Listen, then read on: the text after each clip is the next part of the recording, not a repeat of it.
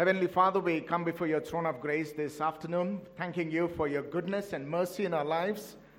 And we thank you for your precious Son who died for our sins and rose from the dead, because of whom we have become one body of the Lord Jesus Christ, and because of whom we have access unto you, and because of whom we enjoy the fellowship as your redeemed community by the blood of the Lamb.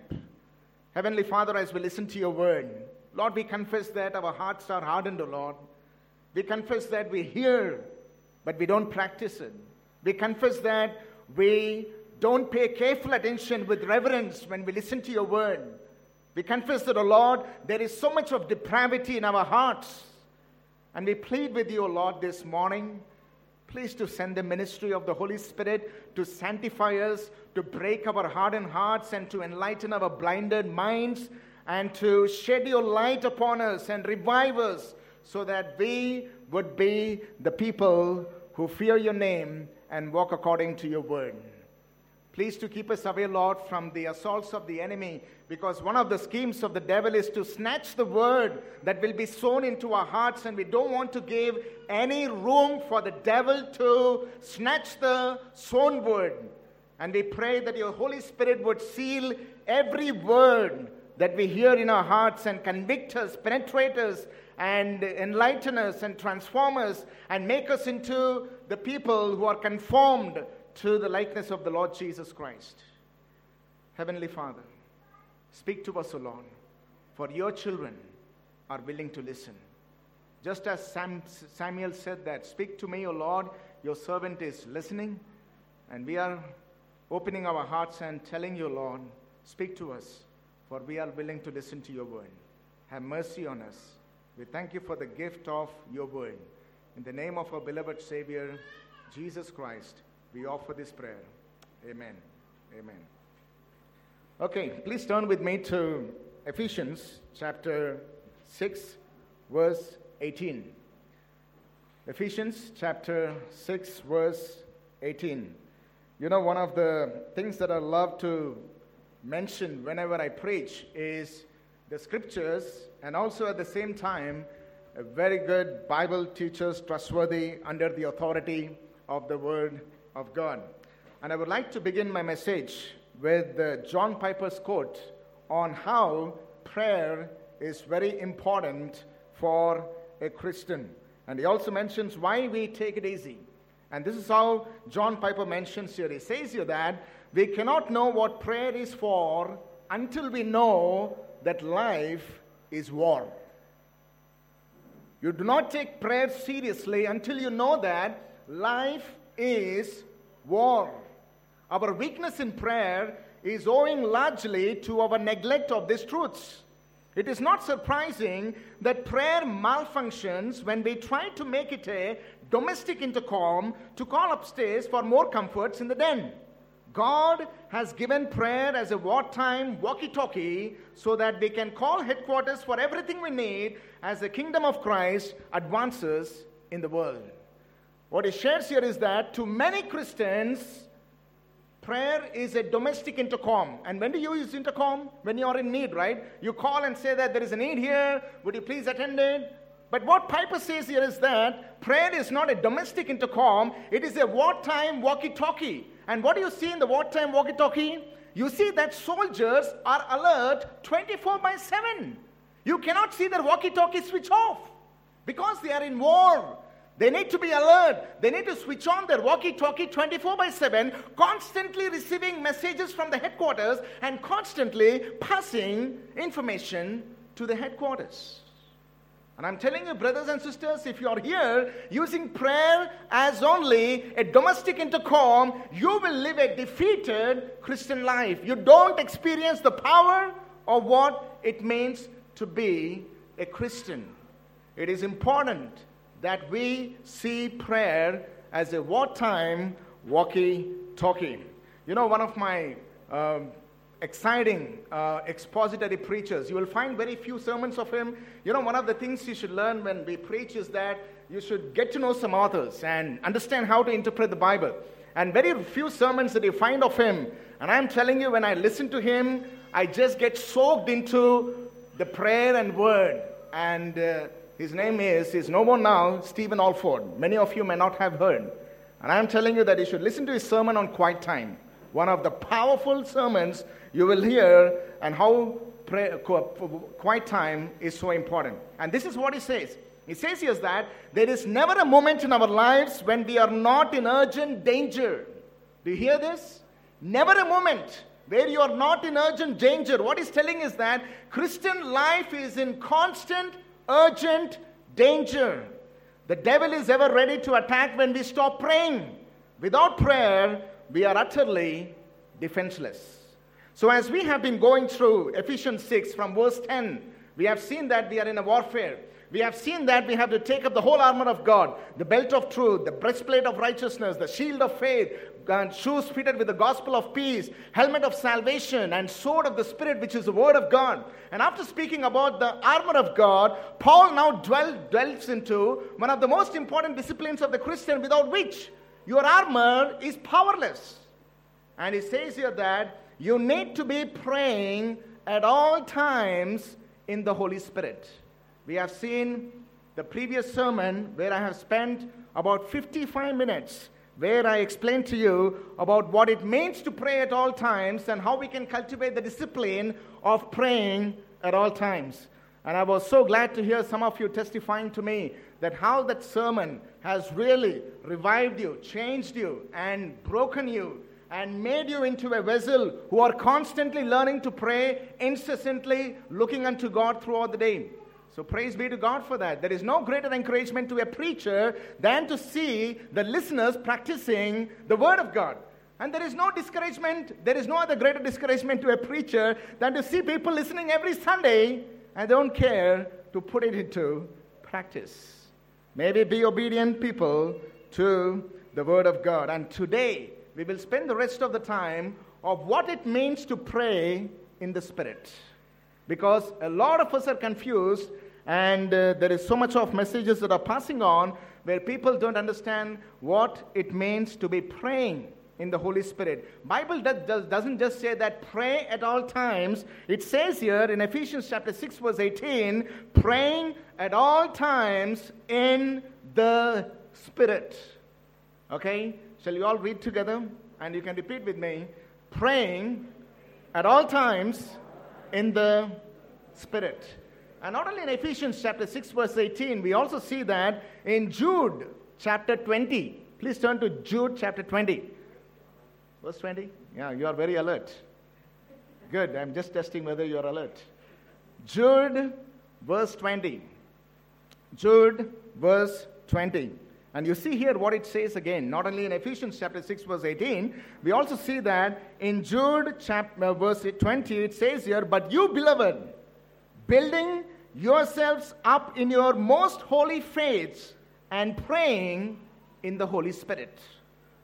You need to build yourself up in the most holy faith and also praying in the Holy Spirit. Now, that goes together. You cannot grow strong in your faith if you don't pray in the Holy Spirit. And I'm wanting to, I, I want to remind you once again that these were not written to pastors, these were not written to elders, these were not written to Christian leaders, these were written to believers. All should be praying at all times, all should be devoted to prayer, and all should be praying in the Holy Spirit. You know, I reminded when I was reading this about uh, what Ephesians says, praying in the Holy Spirit, and also Jude 20 says, praying in the Holy Spirit. I'm reminded of what Charles Spurgeon says here. Why praying in the Spirit is so important. It mentions here that without the Holy Spirit, true prayer will never be presented. Do you understand here? As much as it is important for us to have access to the Father through the blood of the Lamb, it is also important that we have access to the Father in the Holy Spirit. That's exactly if you read Ephesians 2, it says that we have access through the Lord by the Spirit. Without the Holy Spirit, no prayer will be presented to the Lord. The thing offered to God will wear the name and have the form, but the inner life of prayer will be far from it. There is only form, there are only words, there is only a posture, but there is no life in that prayer. Why? Because it is not offered in the Holy Spirit. Now, as I begin to explain to you what it means to pray in the Holy Spirit, I also want to first clarify what it is not. What praying in the Holy Spirit is not. Because I was born in a church, in a moment where I was taught that this is what praying in the Holy Spirit is. And I practiced this for a long time and later understood that that is, that is not what it means and not what the scripture says right? And I would like to take some of the good Bible scholars who will explain what praying in the Holy Spirit is not. And I would like to begin what John Piper says here. I don't think praying in the Spirit refers, by the way, to praying in tongues. Praying in heavenly language. That's not what the text means here, praying in the Holy Spirit. That's what some people think, which is why I mention in here. The reason I don't think that is because Ephesians 6:18 says, pray at all times in the Spirit. It doesn't make any sense. How can you pray at all times in tongues where you don't understand, nobody understands, and you're praying not only in the tongues, but you're also praying for others? So it's a good logic that it is not praying in tongues. Steven Cole also mentions another point here. Praying in the Holy Spirit does not refer to praying in tongues or to pray emotionally. A lot of people think that if you pray loud, or if there are a lot of emotions are involved, wow, what a spirit-filled man is. Not necessarily. And if a person is speaking slow, calm, like Sai, and uh, oh man, he doesn't have the spirit because there is no loudness in that. There is no emotions in that. There is no ecstasy in that. But that's completely wrong biblically. Praying in the Holy Spirit, Steven Cole says, does not refer to praying in tongues or to pray emotionally. The early church experienced the gift of speaking and praying in tongues. While there is a debate about whether the gift is still given, I am convinced that most of what goes on under the banner today is illegitimate. In our text, Paul is talking about making definite petitions to God, not praying in an unknown tongue. Also, while it is right to involve our emotions in prayer as we sense of a desperate need, this is not what Paul means by praying in the Spirit. And I have been taught, I have read books that taught me that, you know, this is how praying in the Spirit is, and if you don't pray like that, you are not a man of the Spirit. You know, another commentator, very, very good Bible teacher, John Phillips, he says here that praying in the Spirit does not mean going into a trance or speaking an ecstatic utterance. You know, I still remember when I was born again and uh, I was grew up in a church where spirit means all shouting, yelling, rolling, and uh, all hysterical experiences.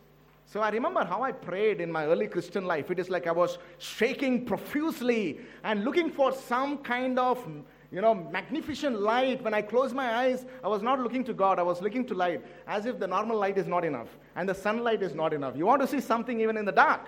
And I closed my eyes and I was looking for something and I was shaking profusely like this. And then I was falling back and I was thinking this is a spirit experience.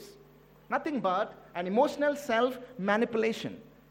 That's not what it means to pray in the Holy Spirit. The praying in the Spirit does not mean going into a trance or speaking an ecstatic uh, utterance.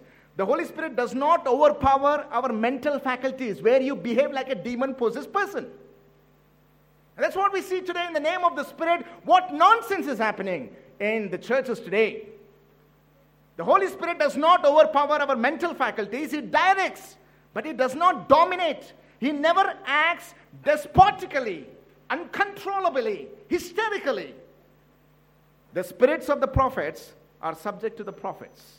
1 Corinthians 14 32. So I want to tell you that praying in the Holy Spirit is not praying in tongues. Praying in the Holy Spirit is not praying emotionally. Praying in the Holy Spirit is not going into a trance and having hysterical emotional experience. But what is praying in the Holy Spirit? I would like to, I was struggling with this. I was spending hours studying, meditating on what it means, and finally, I'm convinced to draw pneumatological applications from the very book of Ephesians, since we are dwelling upon Ephesians chapter 6, verse 18. And what pneumatological, which means verses related to the Holy Spirit, applications that can be drawn from the very book of Ephesians. Not, no need to go here and there.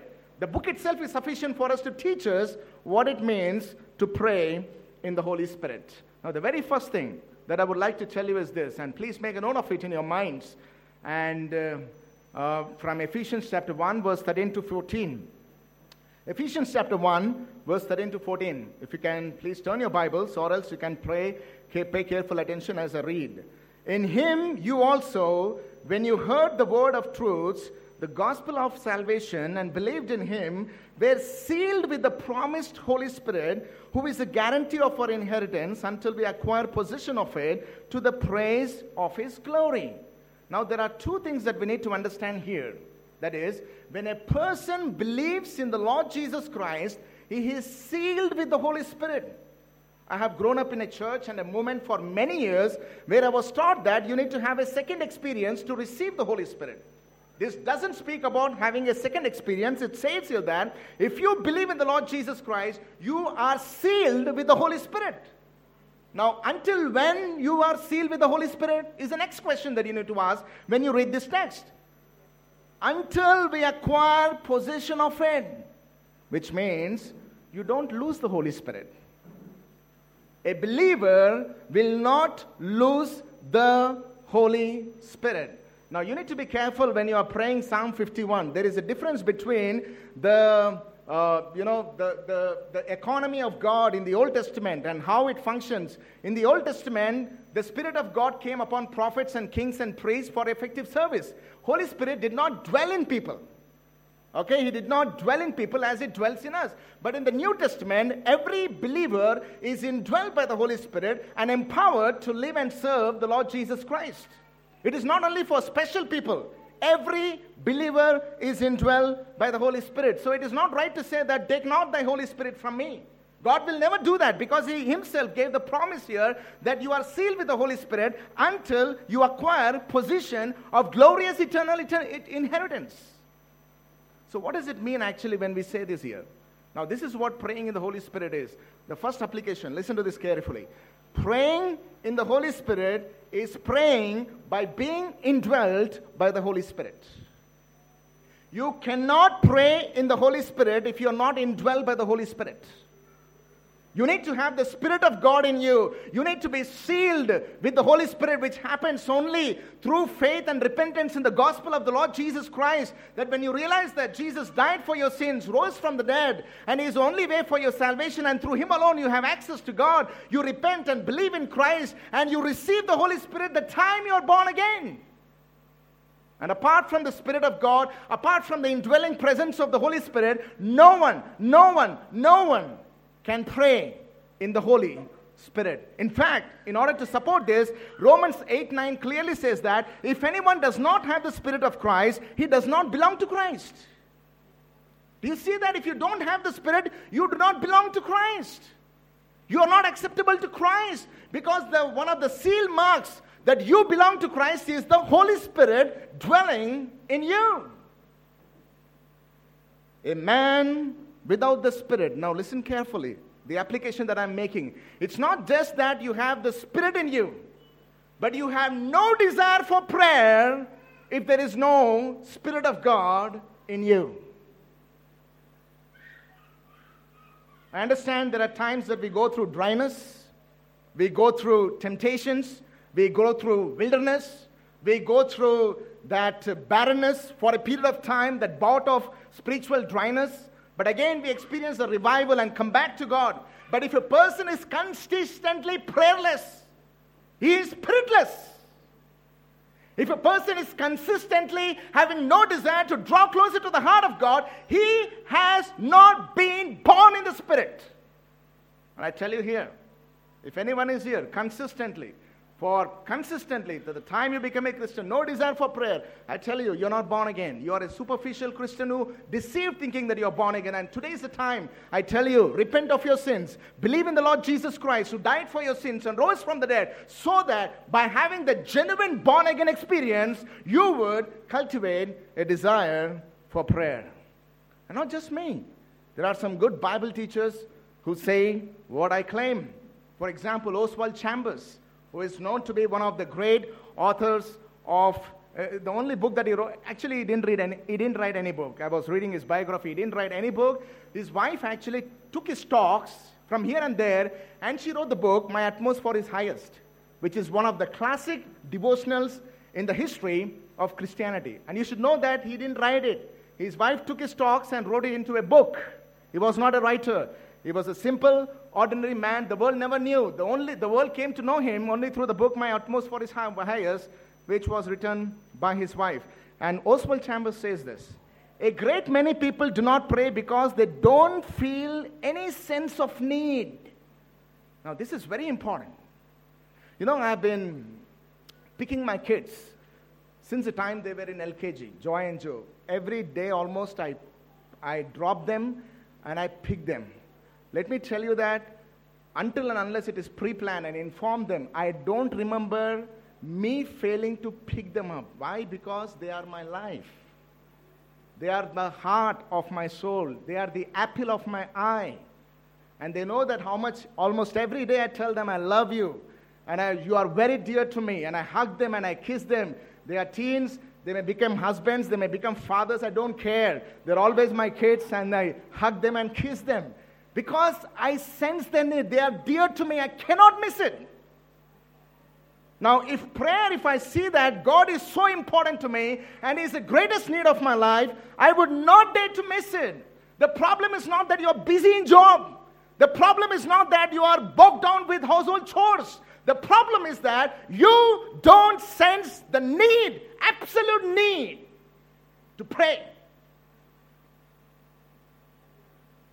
And he says here that, now listen carefully. The sign that the Holy Spirit is in us is that we realize not that we are full, but that we are empty. The more you have the Spirit, you don't feel that I'm bubbling, I am enjoying, and I'm full of, you know, prayer and all, but you sense the greatest need. And he says that there is a sense of absolute need when you have the Holy Spirit in you. Again, C.H. Spurgeon says that. Now, listen carefully. Powerful, powerful statement he makes, C.H. Spurgeon. He says here that true prayer is a sure evidence of spiritual awakening. You are really an evidence that you are born again. The Holy Spirit has put spiritual life into the heart of the man who prays. For prayer is the breath of heavenly life. Prayer is the breath of heavenly life, and, and prayer shows that you are truly born again. You have the sign of the Spirit in you. And again, a great spiritual hero of the past, J.C. Ryle, says that just as the first sign of the life of an infant when born into the world is the act of breathing, Listen carefully what he says. Just as the first sign of the life of an infant when born into this world is the act of breathing, so the first act of men and women when they are born again is praying. If a person is not praying when he's born again, if a person is not praying, if he claims to receive the Holy Spirit, he is not born at all. Only born again people can be praying people. Only the people who have the Spirit of God can pray. So I encourage you, brothers and sisters, please examine your faiths. And if anyone is here consistently, regularly, no life of prayer, please repent of your sins. You don't have to doubt whether you're born again, but the good news is you can be saved anytime when you repent and believe in the Lord Jesus Christ. The second mark the second mark of, you know, praying in the Holy Spirit is this. You know, the other day I was dropping my sons, Joy and Joe, in school and college. I still drop them because I enjoy dropping them. And uh, that's a time, little time we can spend some time because we are busy. And I took uh, Souvenir, uh, who is uh, Vijay's uh, son, Abigail's and Vijay's son, in the car. Hey, would like to come? I'm dropping my kids. And then he sat in the car, yes, I will come. And we were traveling, and I asked him, Will you pray? Because I'm dropping my kids into the school, and uh, would you pray? And this is how he prayed. He prayed that, Lord, I pray that this car would turn into a giant robot, and guns would come out of it and shoot. In the name of the Lord Jesus Christ, I pray. I was laughing to death when he was praying. Then, what? My goodness, it's a Transformers prayer. But we may laugh at it, people. But you know how many of us pray like that? It's all about my needs, my whims, my wishes. That sounds very funny, but the way we pray also is very much funny. Very funny. You know, uh, let me just read this for you what it means to pray in the Holy Spirit. I would like you to turn your attention to Ephesians chapter 1, verse 16 to 20. Ephesians chapter 1, verse 16 to 20. And this is how it says here that I do not cease to give thanks for you, remembering you in my prayers, that the God of our Lord Jesus Christ, the Father of glory, now listen what it says, may give you the spirit of wisdom and of revelation in the knowledge of Him, having the eyes of your hearts enlightened, that you may know what is the hope to which He has called you what are the riches of his glorious inheritance in the saints? And what is the immeasurable greatness of his power toward us who believe? According to the working of his great might that he worked in Christ when he raised him from the dead and seated him at his right hand in the heavenly places. Now, I want you to observe what the scripture says here when Paul is praying. Now, this is what I say that it means that praying in the Holy Spirit means praying with God centered mindset. Praying in the Holy Spirit means praying with God centered mindset. It is not with self centered mindset. It is with God centered mindset. And Paul himself, when he was praying in the Holy Spirit for people, he said that, Lord, I pray that, they that they receive the spirit of wisdom and understanding that they may know you. Now, understand this what it says here. In the knowledge of Him means knowing you. He's not praying for unbelievers that they come to know you. He's praying for believers because God is infinite and eternal, that we have to keep growing in knowing God and experiencing God in our personal life. And Paul is praying in the Holy Spirit. And I love what John Stott highlights here. He says here that the reference that speaks about the spirit of wisdom and understanding is referring to the Holy Spirit. Why? Because the scripture speaks of him as the spirit of truth. He is the spirit of truth. He is the spirit of wisdom. He is the spirit of understanding. He is the spirit of power. He is the spirit of discernment. And when the Bible says that, that He may give you the spirit of knowledge and wisdom to know God, which means apart from the Holy Spirit, you cannot know and experience the power and the presence of God. Now, what happens here? There are three things actually that Paul is praying when he was praying in the Holy Spirit for believers. And these days, we don't see people really praying for this. And you know, when you pray in the Holy Spirit, you will pray with this heavenly mindset. You know, what is the first thing he prays? He says that they may know you. You know what the Spirit of God does when He comes in you and leads you in prayer? He takes your eyes off from self. He takes your eyes off from the world. He takes your eyes off from your own personal, selfish dreams and He points you to the God of the heavens and the earth and He convinces you that He, is your greatest need. Why did He come? He came to glorify Christ, not to glorify you. Why did he come? He came to lead us into all the truth. He didn't come to fulfill your personal dreams and ambitions and visions. Why did he come? He came so that he can reveal the glory of Christ to us, not to show you how much you can make much of yourself by living your life. He has not come to fulfill your will and wishes and whims. He has come to fulfill the will of the Father in heaven. He has come to build the kingdom of God. The Lord's Prayer that He taught us Our Father in heaven, let your kingdom come. Let your will be done as it is in heaven. He came to fulfill that prayer. He didn't come to build your kingdom, people.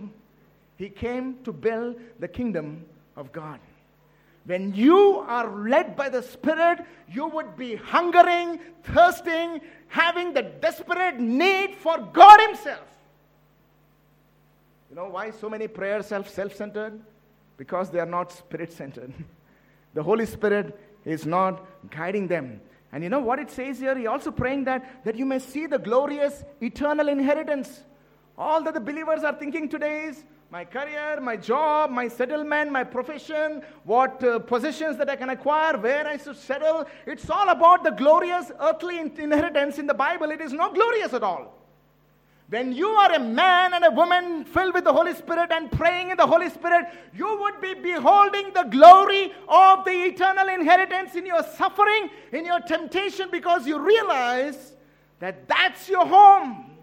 And that's where you need to fix your eyes. And that's what you need to be longing for and never satisfied. Even if your job is giving you one crore every month, even if you have a biggest mansion in the planet Earth, Nothing would satisfy you. You would be saying, I need Jesus. I need God. And that's the reason the Spirit of God has come to lead us, to make us hungry, thirsty, to seek to live a God centered life. And you know what is the other thing he prays here? My goodness, we need to pray that, Lord, you open my eyes. I still don't understand what it means, honestly speaking. I want to really understand what it means to have that immeasurable greatness of His power toward us who believe. Do you understand that? Immeasurable power. You cannot measure it. That's what God has given you by His indwelling Spirit. These days, actually, people pray, fill me with the power. It's okay to pray, I understand that. But what Paul is praying is that, Lord, open my eyes to realize what power is there already inside of me. I have the immeasurable power in me, and I don't understand that. I don't see the glory of it. And may your spirit open my eyes to see how strong am I. It is not the glorification of the situations. Oh, situation is so tough. If you understand what power God has given you, you understand when you pray in the Spirit that I am more than conqueror over the temptations. I am more than conqueror over the devil and his assaults against me. I am more than conqueror over all the personal weaknesses that I have because of the immeasurable power the Spirit of God has given us for those who believe in the Lord Jesus Christ. Bryan Chapell, another very good expository preacher, he says here that what do we seek when praying in the Spirit? What do we seek when praying in the Spirit? Such prayer is not a plea for magical power. It is a prayer for the Spirit to stir up within us, within ourselves, in the body of Christ, a greater zeal for God. This is what praying in the Holy Spirit is. People have become so selfish that even when they pray in the Holy Spirit, they want to experience some kind of, you know, entertaining entertainment in the feelings. I want to feel. Why do you want to feel? Why do you want to feel? You should be saying, Lord, I don't care about my feelings. I don't care about what I think and what I feel. It doesn't matter. What I want is, I want to know you. And it's not that only when your emotions and your goosebumps are tickling, only then you say, Oh, God is there with me. No. Christian life is not jolly and exciting all the time. It is a life of affliction, life of challenges, life of temptation, even in the midst of them. Lord, I want to know you. I want to have that hunger and thirst for you. And that is what it means praying in the Holy Spirit. But fleshly prayer is all about self. Lord, meet my needs, heal my sickness. Lord, I am discouraged. Lord, I am weak. Oh, Lord, it's all about me, me, me. Me, mine. That's the only thing. That's not what it means to pray in the Holy Spirit. He will, he will take you beyond your human conception and focus you and fix you and soak you into the divine glory. My goodness, let's pray for that kind of prayer in the Holy Spirit. Andrew Murray says here God cannot hear the prayers on our lips often because the desires of our heart after the world cry out to Him much more. Listen to this carefully, what He says. Beautiful, powerful. And these days, we preachers are spoiling people. Instead of giving this kind of God centered thing, we say that God has a beautiful plan for you. What beautiful plan? Nonsense. His only plan is one thing that you should be mad, crazy, live and die for the glory of God. There is no better plan God has for you than that because He exists for Himself and He made us for His glory.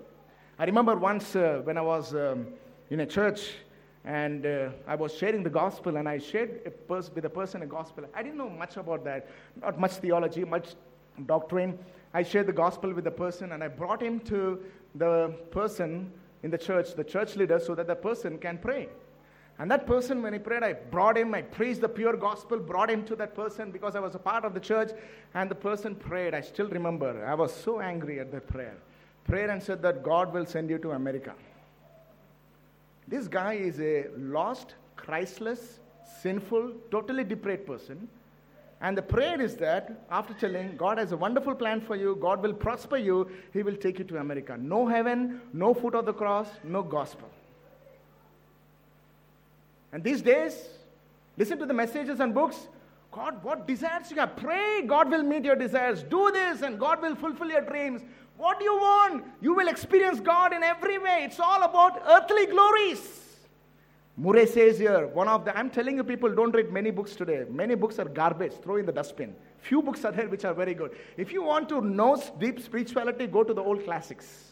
And Andrew Murray is one of the old classic writers. And he says here that God cannot hear to our prayers today because our desire is our prayers are more for the world than for loudly desiring for Him. Listen to this what he says. God cannot hear the prayers on our lips often because the desires of our heart after the world, after the world, after the world cry out to Him much more strongly and loudly than our desires for Him. What are your desires crying, people? What are your passions crying out? What are your thoughts lingering in your mind? Is it God, God, God? Lord, you are the creator of the heavens and the earth. You are the ultimate creator. You are the ultimate goal. There is nothing greater than you. There is nothing greater than knowing you. There is nothing greater than loving you and experiencing you. Oh Lord, you are the most glorious, beautiful, exhilarating person. And I want to know you more than anything in this world. As the psalmist says that, what did he say? On this earth, I desire only one thing that is you, Lord. Where are those crazy guys for God? How rarely we find them. And he says here that love of prayer is one of the marks of the Holy Spirit. Love of prayer is one of the marks of the Holy Spirit. And the third thing about what praying in the Holy Spirit is come to Ephesians 4. It teaches you what it means to pray in the Holy Spirit. We have seen the first mark is that praying in the Holy Spirit is praying by indwelled by the Holy Spirit. And second is that praying in the Holy Spirit is praying with God centered mindset. And the third is this is what it means praying in the Holy Spirit is praying by not cherishing sins that grieves the Holy Spirit. Praying in the Holy Spirit is praying by not cherishing sins that grieves the Holy Spirit. It says here that in Ephesians chapter 4, verse 30 to 32, and please follow me carefully. You know what it says? And do not grieve the Spirit of God. Don't grieve Him. He's a loving person. You know, there are two things that we understand when we read this that Holy Spirit is a person. A lot of people, believers, they pray, Holy Spirit as it. Adi vachindi, adi poindi, it came and it spoke to me. Holy Spirit is not a it. It's not a thing. Holy Spirit is a person who has emotions, intellect, will. And the Bible says that do not grieve the Holy Spirit because Holy Spirit has emotions. And he is also God. And you know what it says here? Again, by whom you were sealed for the day of redemption. Now, how do you grieve the Holy Spirit? Now, listen to this carefully. You don't grieve the Holy Spirit by directly attacking him. Are you understanding? You don't grieve the Holy Spirit by directly attacking Him. No one in our generation can commit the blasphemy of the Holy Spirit. No one. If you understand what it means to blaspheme the Holy Spirit. Now, what it means, now listen what it says. Right after saying, do not grieve the Holy Spirit, it says here that let all bitterness and wrath and anger and clamor and slander be put away from you, along with all malice be kind to one another, tender hearted, forgiving one another, as God in Christ forgave you.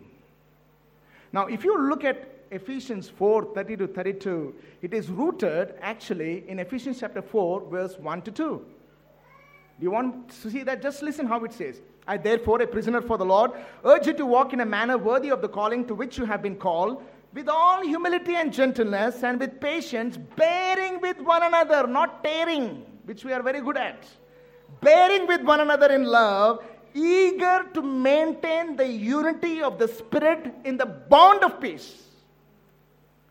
That is how he began saying that why do we need gentleness? Why do we need patience? Not like the secular motivational so that people would find out they are a good man, nice man, self glory. No, that is not the thing. The reason why we need these virtues is so that we can fight for the unity of the Spirit. Because the Spirit of God is the Spirit of unity. And when you have this, and then he says here that do not grieve the Holy Spirit because when you have this bitterness, critical spirit, unforgiving spirit, constantly mulling over, meditating over the hurt people give you. It's all about what others have done you. And then, how can you pray in the Holy Spirit? You cannot. Because praying in the Holy Spirit is praying by not grieving the Holy Spirit. You know what is the first thing that the Spirit of God will do when you really pray in the Holy Spirit? He will lead you to get in peace with others. He will say, Go and talk to that person. You have sinned against me by sinning against that brother or sister. You were judgmental, you were bitter, you are critical, unforgiving. I'm telling you, as long as you are filled with this, you can never, ever experience what it means to pray in the Holy Spirit. And let me tell you that I have come from churches where people have all these things and they have beautiful experience of the Spirit. And I know what spirit is that. And I don't think so it is the Spirit of God. They do backbiting, gossiping, and hatred and all because they don't care about love. They don't care about forgiveness. They don't care about unity. It's all about, you know, emotional experience. And when I prayed, you know, oh, the presence of God came, the light has came. No conviction, no brokenness, no repentance, no reconciliation. It's all about goosebumps experience. My goodness, these people are making Christianity a goosebump Christianity. And that is not what Christianity is. Christianity is a religion or a faith of humility. It's a faith of reconciliation. It's a faith of submission to the authority of the Holy Spirit. And I'm telling you, brothers and sisters, if you are a person who is very oversensitive, which is another word for pride and arrogance, I'm telling you that. Ask God, Lord, Please to have mercy on me. I'm a man of arrogance. I'm a man of stiff neckedness. I'm very oversensitive, almost thinking about what people have done to me rather than what I have to do for people. Please to break me, change me. You start learning what it means to pray in the Holy Spirit. You start learning what to pray in the Holy Spirit. You know, I would like to uh, just end this section with uh, what Peter O'Brien says here. Now, listen carefully what he says. Paul understands the Spirit in fully personal terms, since only persons can be grieved or feel pain and distress. His injunction is striking for, now, as I read this, I'm just reminded to really mention to you. Now, listen to this carefully, people. Listen carefully. I think this is very important because some of you are coming from legalism. All of us fight with that, but let me tell you. The scripture here doesn't say, do not provoke the Holy Spirit to anger. Now, listen to this carefully. All the wrath that we deserve has been consumed by the Lord Jesus Christ on the cross. You and I can never be, as believers of Christ, objects of the wrath of God. That has been paid. A lot of people think that God is angry, God is punishing me, God is trying to do something. Come out of it. That's a pagan mindset. That's a legalistic mindset. God can never be angry to hurt you, to kill you, to destroy you. That is not the God of the Holy Bible. The very, very glory. You know, do you remember when Moses was praying, Show me your glory? Right? He said that if you see my glory, you will die. And you know what is the first words that he spoke? You know what, what is the first words he spoke? And this is Old Testament people. That is what glory is. Glory is not, we are, I'm telling you, we are children, always thinking about the transformative experience. You know, when, when God revealed His glory, it is not about the light. People, if you want light, we can get a high tension light. Okay, don't worry about light. We have enough light, great electricity, high tension power. So it is not about the light and all these things. You know what is the glory that God showed? It is who He is. And He says that I am the Lord the Lord who is compassionate, who is kind, who is merciful. That's what is glory, people.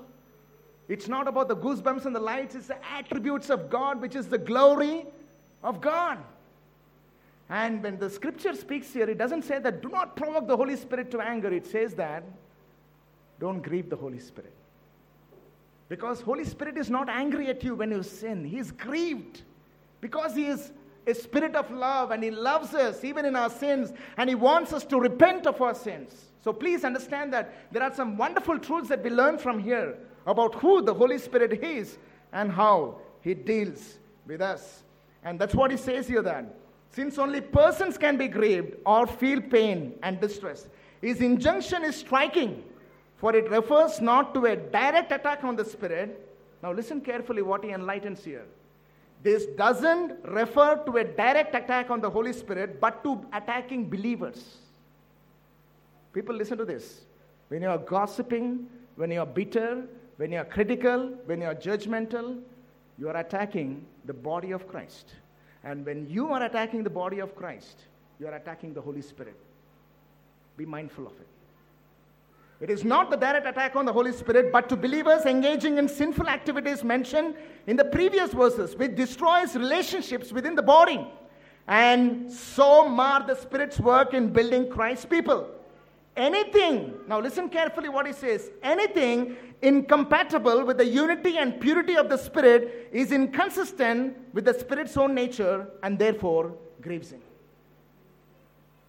Now, what it means to pray in the Holy Spirit? You pray with a forgiving heart. You pray with a tender heart. You pray with a humble heart. You pray with a kind heart. Where there is no kindness, where there is no tenderness, where there is no humility, where there is no forgiveness, there is no presence of the Holy Spirit. Praying in the Holy Spirit is praying by not cherishing sins that grieves the Holy Spirit. Let's pray. Let's all stand together at this time and pray at this time.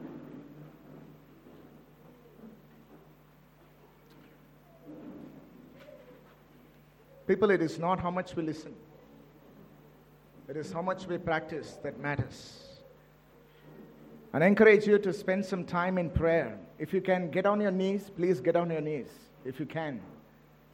But pray to the Lord at this time. Think about these three things. I cannot pray if I don't have the Holy Spirit in me. And if I have the Holy Spirit, do I have the desire to pray? And the second thing is, praying with God centeredness, with God centered mindset. And the third is, you would not pray by grieving the Holy Spirit, committing the sins against the body of Christ. Uh, brothers, please don't make that noise here. Please be silent and just hear the word and seek the Lord at this time. Let's examine ourselves and ask God, Lord, you forgive me, O Lord, for I'm praying in flesh and not in the Holy Spirit. And I want you to revive my prayer life. Just talk to God, people. Don't be silent. If you have the Spirit of God in you, speak. Speak. Call upon Abba Father. Talk to Him. Pour out your heart to Him. Confess your sins. Ask God to forgive you, give you a heart of His.